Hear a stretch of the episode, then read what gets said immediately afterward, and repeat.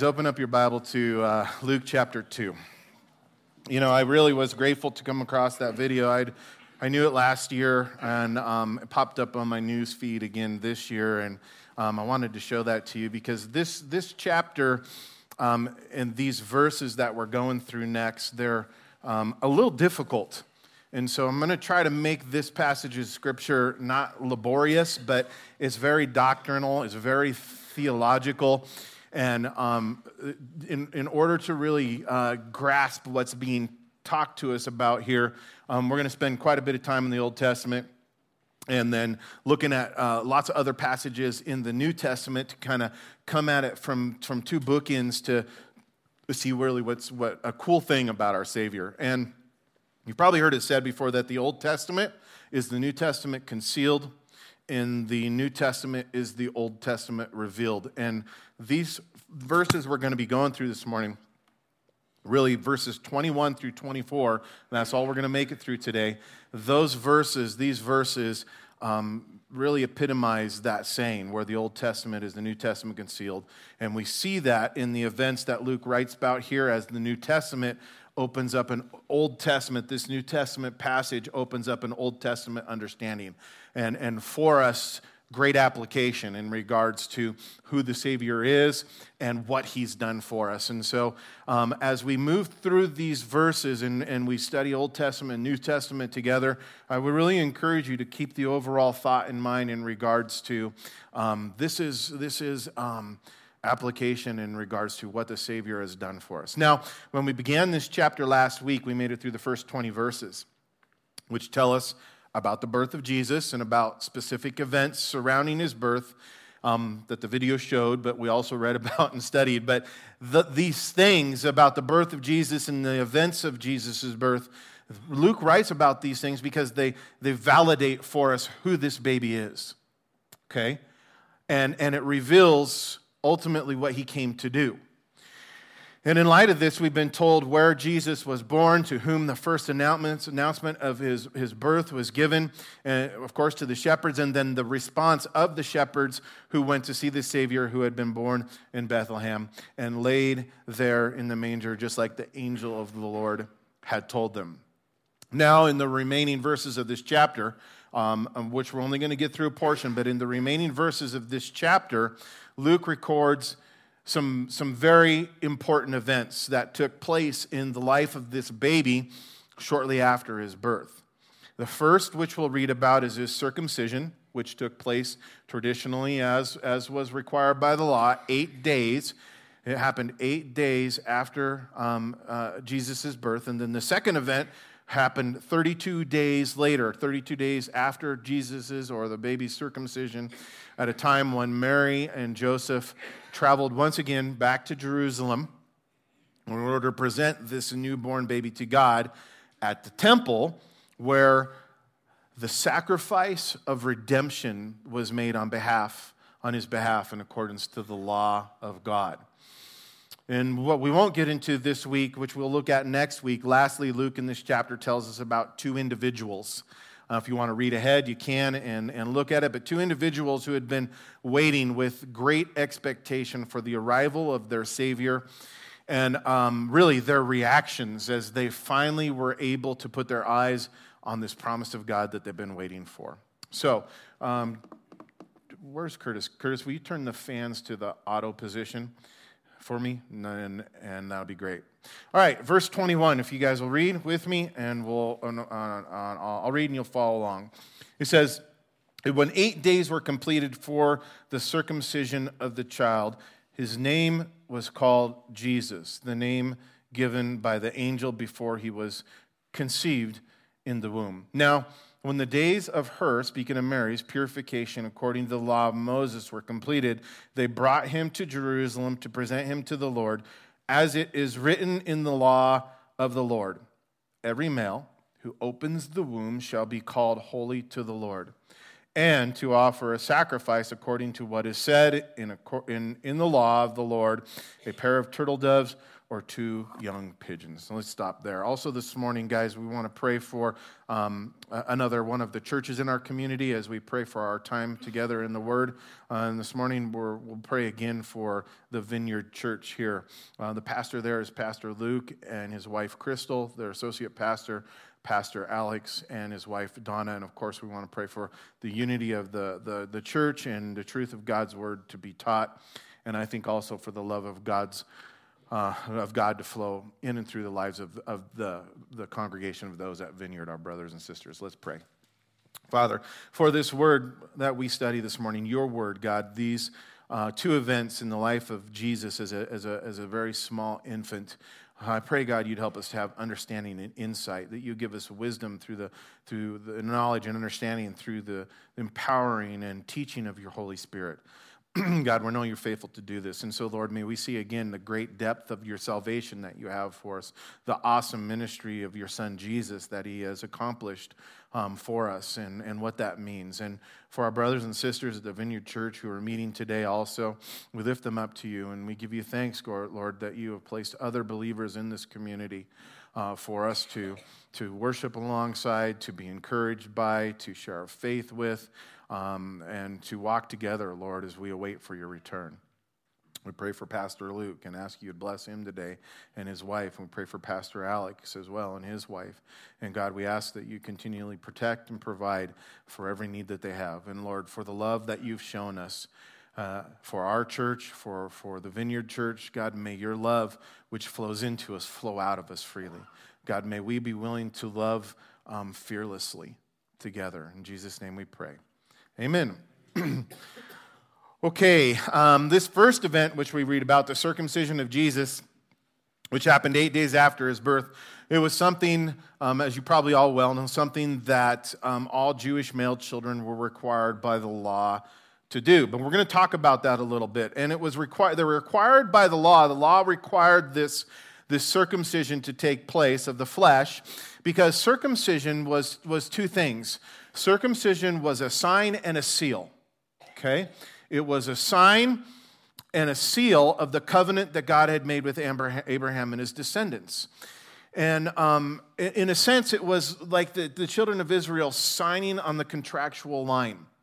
And, and, and when Abraham uh, and his descendants were circumcised, they were, they were agreeing to enter into it. They were making a a public declaration of entering into this covenant. And in Genesis chapter 17, uh, is where we first read about this. And, and, and God, it tells us that God appeared to Abraham when he was 99 years old. That's what we're told in that chapter.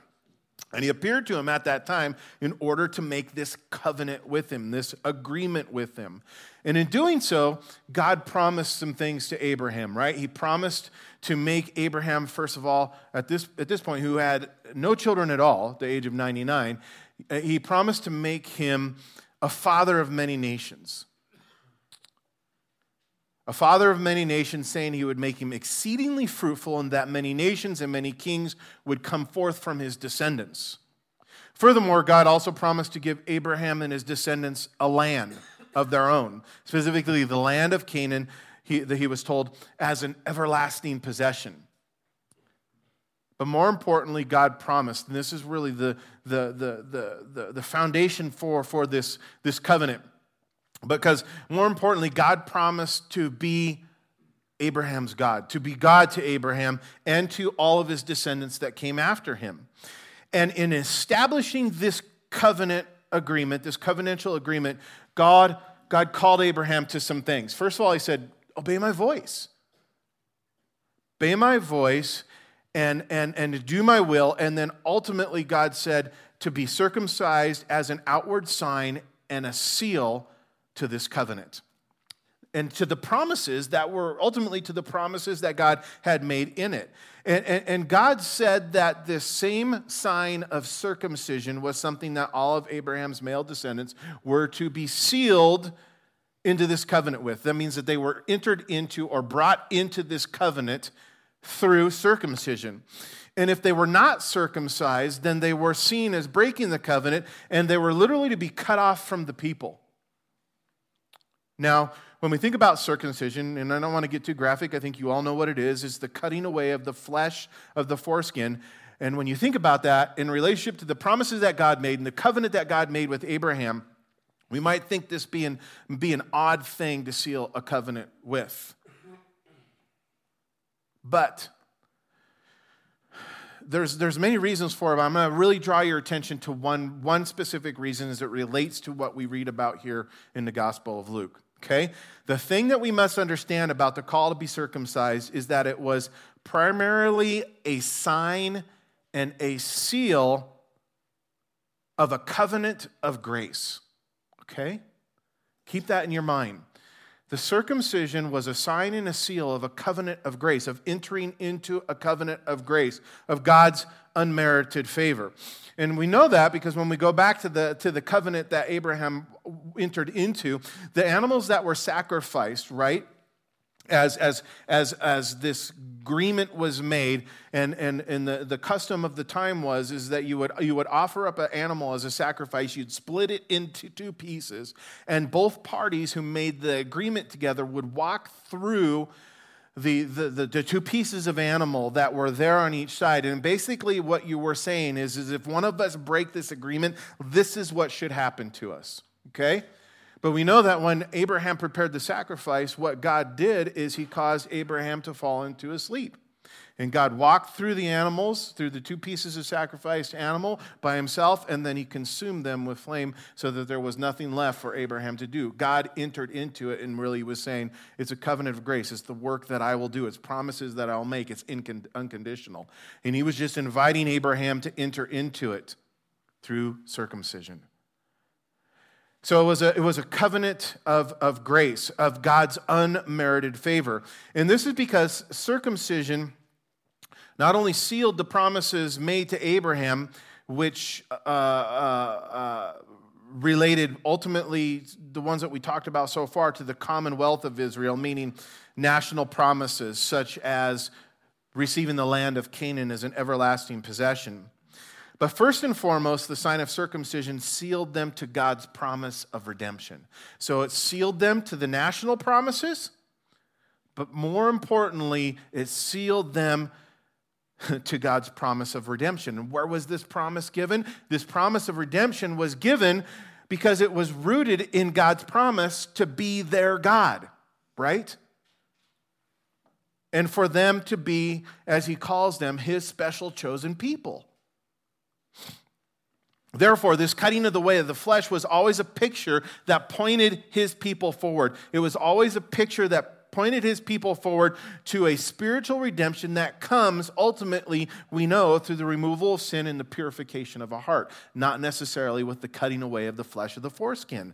And, and how do we know that? It's literally what we're being told here is for those who would put their faith in God and in his plan of redemption, looking forward to what God would do putting their faith in God and his plan of redemption and receive his grace and forgiveness through faith in his son Jesus, who we know, the Savior who is the Christ. And this is why God, now I'm going to connect the dots here, and this is why God would later speak through the prophets like Jeremiah, Isaiah, others like him, and he would, he would speak to them in times when the nation of Israel had entered into idolatry or when they had rebelled against God as a nation, and he would speak to them about their need to repent and, and, and in doing so, as, as, as, as coming forth, what he would say to him is stuff like this circumcise the foreskin of your heart, right?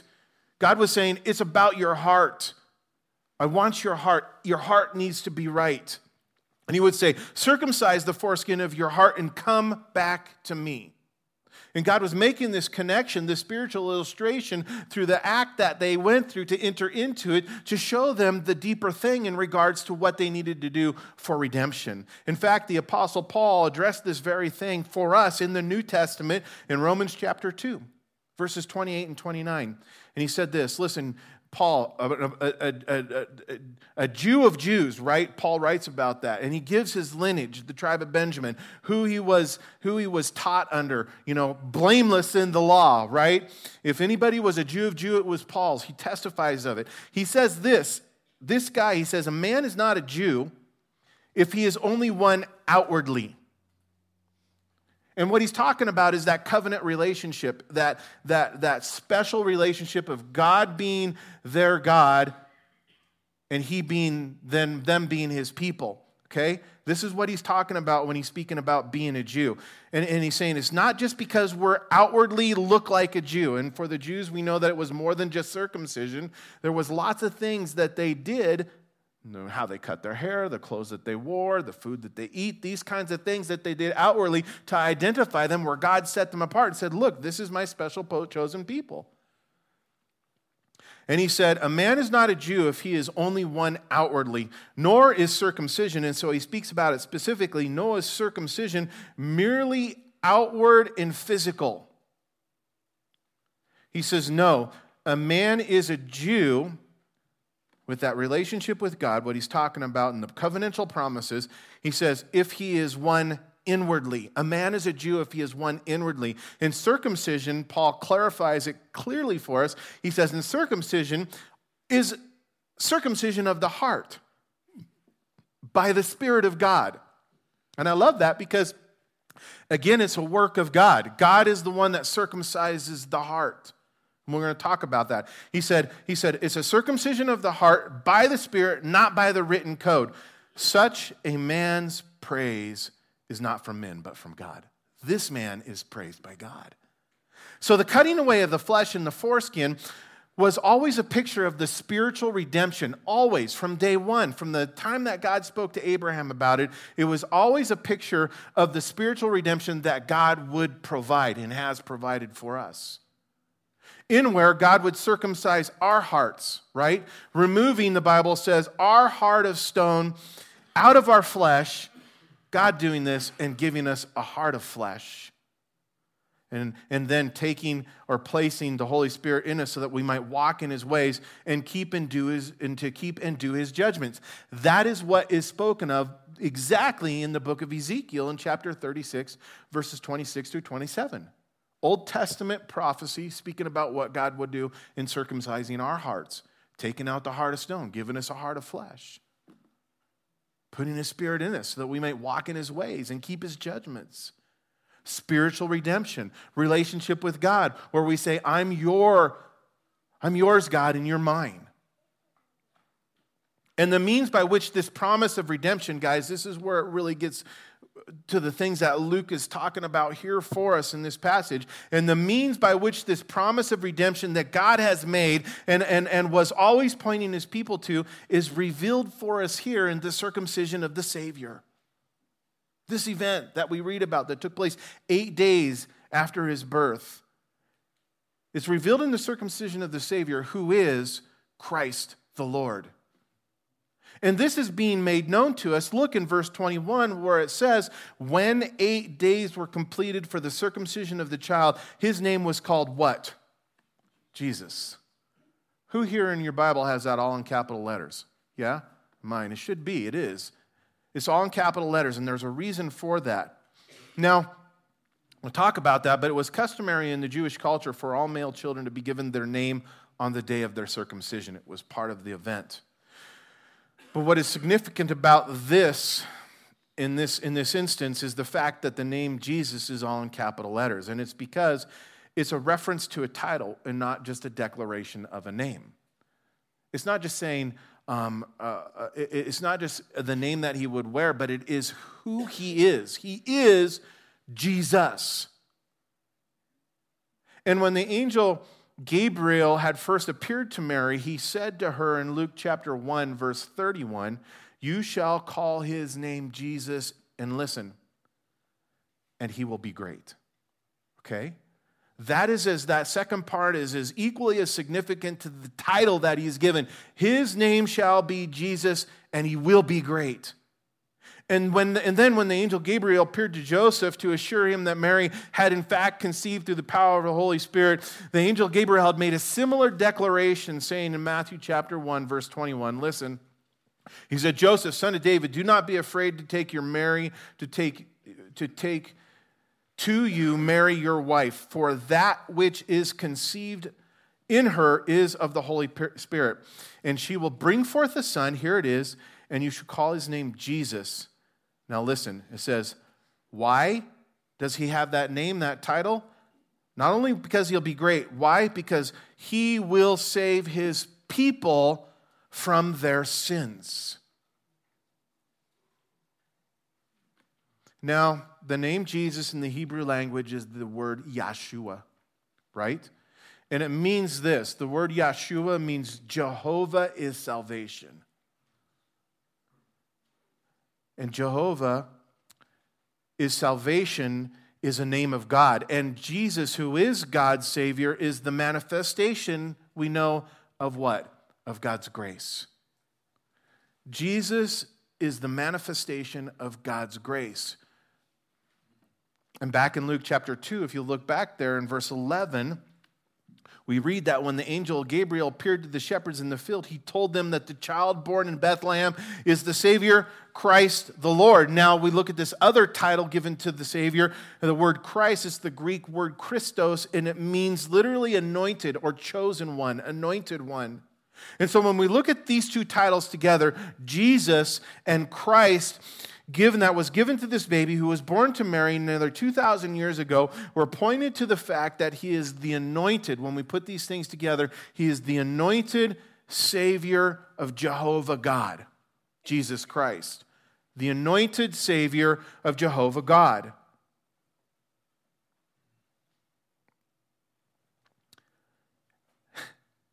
And we're pointed to this fact. Um, when we realize this, we see so much more than just who he was or who he is, but why he came and what he came to do. In other words, we know that Jesus, who is the anointed Savior of Jehovah God, that he was sent for the purpose of saving mankind from their sin. That's what the angel testified. That's what the name reveals. That's what the title reveals meaning the bondage of sin, the penalty of sin, which, was, which is eternal death.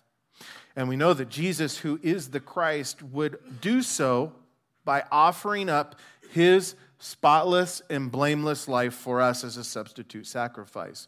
Now to Isaiah chapter 53.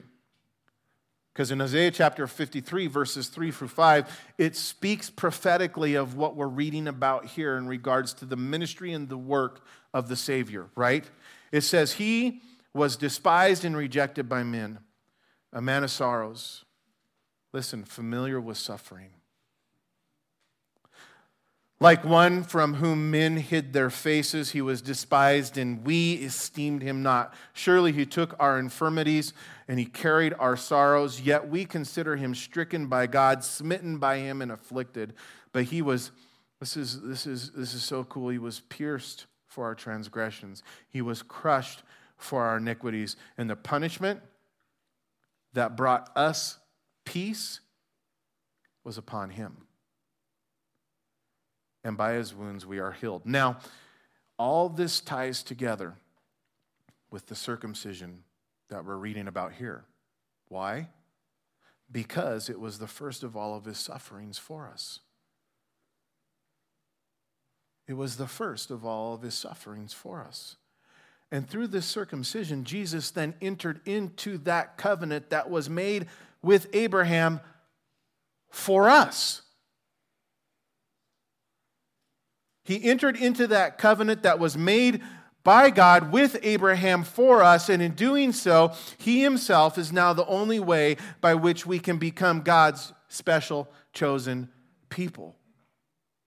Through him. And in Colossians chapter 2, verse 11, it clearly declares this. It speaks of this saying, now the New Testament being revealed, it says, In him also, in him also you were circumcised with a circumcision made without hands. What is that referring to? The heart, right? In him also you were circumcised with a circumcision made without hands, putting off the body of flesh by the circumcision of the Christ. But this event of Jesus' circumcision was only the beginning, as it was the first, listen, it was the first perfect step. This was the first of the perfects, of all the perfect steps, the first of the perfect steps of many in his 33 year life that qualified him to become for us that blameless sacrifice, the Lamb of God.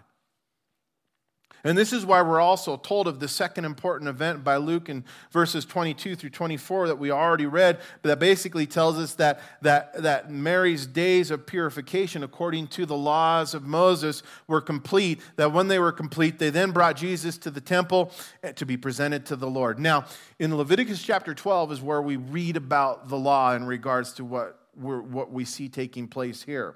And in Leviticus chapter 12, it tells us that the days of purification was 40 days for a woman who gave birth to a son, to a male child. 40 days. And Luke documents when did this happen? 40 days after her 40 days of purification. in perfect accordance again to the law. When did the circumcision take place? Eight days in perfect, in perfect accordance to the law. And when these particular 40 days of purification were over, in, in, in Leviticus chapter 12, it tells us that then a sacrifice was to be made in the temple. A sacrifice of a lamb is what it says was to be offered up at the temple for all male children that had been born. But it says also that if a lamb could not have been afforded, by those who had the child, then you could substitute that lamb sacrifice with two turtle doves or two young pigeons. One as, listen, one as a burnt offering, which is significant, and the other as a sin offering, which is also significant. Because, and we know that because Joseph and Mary, obviously in this situation, they were poor, um, they offered up um, the, the two turtle doves and the two pigeons. That's what we read about here as a sacrifice for Jesus. Now, when we begin to look at the law that commanded this sacrifice for redemption to be made for the firstborn child, we see some pretty cool things because it, encompassed not just the, the, the, human children, but also the animals that you owned. And um, as far as this sacrifice of redemption. And in Exodus chapter 13, you can look there if you want. I'm going to read a few verses together. It's verses 11 through 16. Uh, it, it, accounts this, is where this is put forth from the laws recorded about the sacrifice redemption. And it says, it says, and it shall be, verse 11, Exodus 13, and it shall be when the Lord brings you into the land of the Canaanites, as he swore to you and your fathers, and gives it to you, that you shall set apart to the Lord all that open the womb. That is, every firstborn that comes from an animal which you have. The males shall be the Lord's, but every firstborn donkey you shall redeem with a lamb. And if you will not redeem it, then you shall break its neck. And then listen, it says, And then all the firstborn of man among your sons you shall redeem. A sacrifice of redemption. You shall redeem. So it shall be when your son asks you, this is pretty cool. So it shall be when your son asks you in time to come, saying, What is this? What is this sacrifice of redemption? That you shall say to him, Son, by the strength of the hand of the Lord, we were brought out of Egypt, out of the house of bondage. And we know, spiritually speaking, that Egypt's a picture of the world, right? Spiritually, there's application here. And he goes on and he says, and it, and it came to pass, the story, when, when Pharaoh was stubborn about letting us go, that the Lord killed all the firstborn in the land of, of Egypt, both the firstborn of man and the firstborn of beasts. Therefore, I sacrifice to the Lord all males that open the womb, but all the firstborn of my sons I redeem. So, Guys, the sacrifice of redemption was instituted as a reminder, right? As a reminder. That's what we read here. Why should you do this? As a reminder. It was a reminder. It was the sacrifice of redemption was instituted as a reminder of God's salvation, right? It was a reminder of God's salvation and to tell how God, the generations that came up after them, how God had delivered his people, how he had delivered them from Egyptian bondage in that, and we know how God did that, right? Through the 10th plague. We were studying through the book of Exodus just before we came to the book of Luke. And we know that it was in the 10th plague, the final plague, that it was sent upon Egypt, that God provided a way for his people to be spared from that, that judgment of the 10th plague, and also at the same time set free from their bondage. God made a way for them to be saved from the, the, the judgment and set free from their bondage. God provided a way. And leading up to this final plague, God had told Moses that the firstborn in all the land of Egypt, whether it was a man or a beast, they would die. But God said that his people could be protected from this judgment and that the angel of death would pass over them if they sacrificed a lamb. And then they were to take the blood of that lamb and put it on the outside of the post, down each side, and across the top beam of the front door. And as most of you know, the remembrance, the, the national remembrance uh, uh, of this event is celebrated annually by the nation of Israel with what has become known as the Passover feast. But every time, guys, listen, every time this sacrifice of redemption, when the first, when, when someone would have give birth to a son, their first son, every time that took place and the sacrifice of redemption was offered up after the birth of a firstborn child for his redemption, you know what there was in this? It then became personal, individual. It was a personal and individual reminder of God's salvation that came through a sacrificial death, the sacrificial death of a lamb that was without spot and blemish. And all of these things were designed by God in order to reveal and to point out our need for a redeemer, right? Someone who could make a sacrifice for us.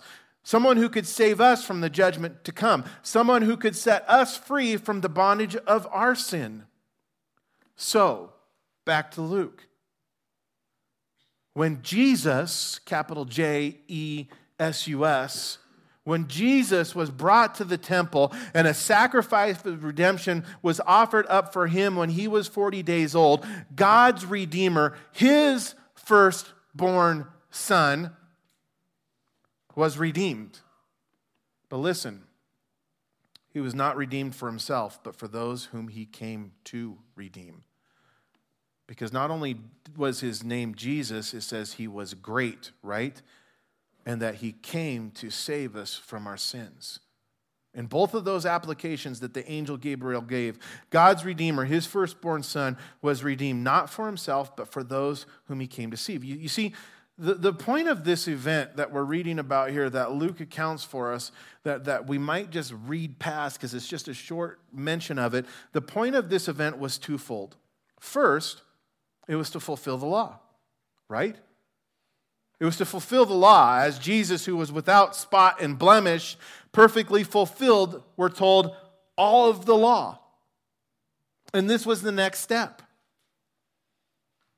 In other words, as we as we uh, uh, to fulfill the law, but excuse me, this sacrifice of redemption that that that um, was offered on behalf of the Redeemer was also done so that we through Jesus, so that we through Jesus who fulfilled the requirement of the law for us that we might become God's redeemed. Again, through Him, through the work that He's done on our behalf, the work of circumcision that we enter into, the work of redemption that we also enter into is through Him. There's no other way. Why? Because he's perfectly fulfilled the law. In other words, as we put our faith in God's plan of salvation and in his son Jesus, we would be saved and set free through the sinless life of Jesus, the Christ, who was sacrificed who was sacrificed to redeem us. Our sacrifice of redemption.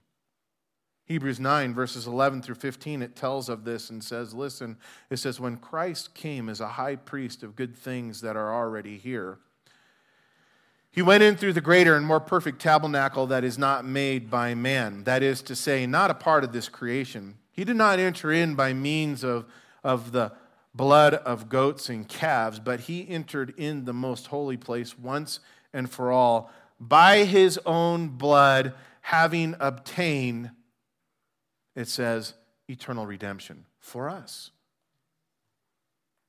The blood of goats and bulls, Paul writes there, and the ashes of heifers sprinkled on those who are ceremonial unclean, sanctify them so that they were outwardly clean. If those things were so, how much more then will the blood of Christ, who through the eternal Spirit offered himself unblemished to God, cleanse our conscience from acts that lead to death so that we might serve a living God.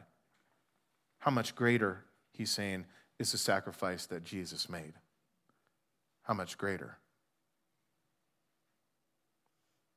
For this reason, Christ is the mediator of a new covenant.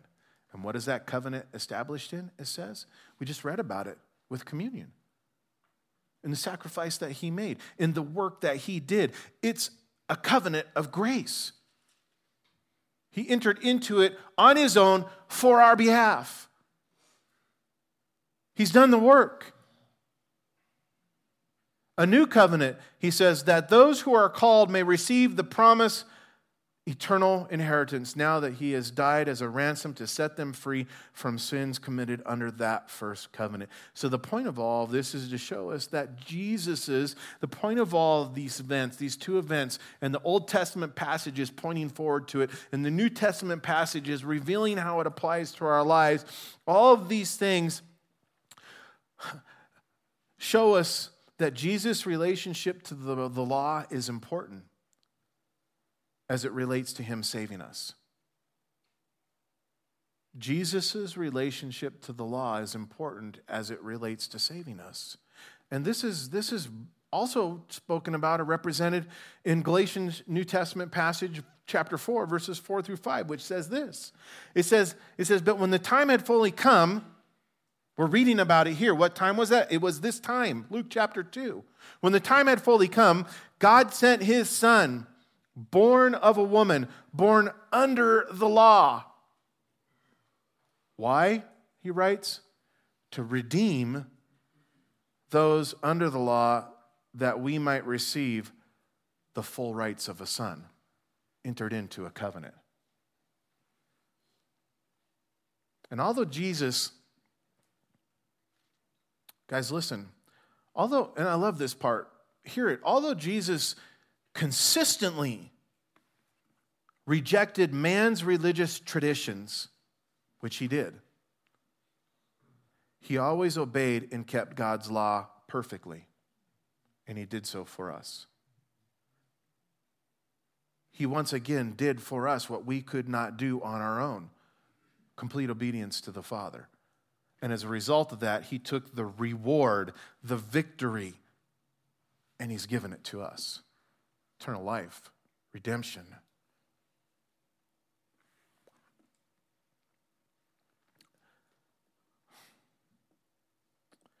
And although Jesus, again, consistently rejected man's religious traditions, and I point that out because we should too. And, and you know who's the best at putting religious regulations on us? It's ourselves. Guys, don't do that. Don't do that. Don't burden yourself with something that God has set you free from. Grace is an amazing, wonderful thing, and God calls us to live in His grace and, and, and, and to realize and understand the, the work that He's done for us. And when we understand and realize the work that He's done for us, then we're set free to enjoy the rewards of it, the fruit of it. Because why? He perfectly kept the law. And who did he do it for? He did it for us. Jesus, Jehovah, God's Savior, did this so that we who have broken God's commands, so that we who have done righteous things might receive a righteousness that is not our own, His righteousness. Again, the Apostle Paul in 2 Corinthians chapter 5, verses 20 and 21 declares this as he had called out to the Christians in Corinth to come to Jesus and to receive this grace of God, saying, saying, Now then, we are ambassadors for Christ, as though God were pleading through us. He says, We implore you this morning, God is imploring us again on Christ's behalf to be reconciled to him. For he whom he made him who knew no sin to be sin for us that we might become the righteousness of God in him. Seth, Mike, if you want to come up, we're going to we're going to end with this. And, and guys, even though um, Jesus kept the law perfectly, even though Jesus kept the law perfectly, he, according to Galatians chapter 3, verse 13, it says this it says, He bore the curse of the law for us, which is death, so that we might live and be set free from bondage. Do you understand what God desires for you? Life, to live, to enjoy life. He bore the curse of the law for us, which is death, so that we might live and be set free from bondage. The prison doors are open. Don't sit in the cell. Walk out as a freed person, justified, having your spiritual, right, criminal record expunged, just as if you've not done it all, and live a life as a freed man or a freed woman. He did this so that we could do that. And the fact that Luke mentions these things taking place, guys, it's very important.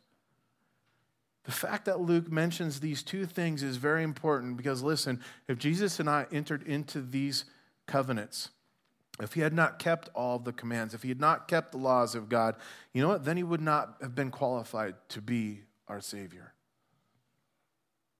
He would not be qualified to stand in our place as that spotless and blameless sacrificial Lamb of God and bring us back into that right relationship with God where we're in peace with the Creator. But I'm here to tell you this morning, and Luke begins to declare it He's qualified. He's more than qualified. And now there is no other name by which man can be saved but by the, name of Jesus. Let's pray. Father, we thank you for your Son, Jesus, our Savior the Anointed One, our Lord. God, I pray that these truths and the work that Christ did would, would penetrate into our hearts and minds, and that we would fully receive and understand what it is that you've done for us.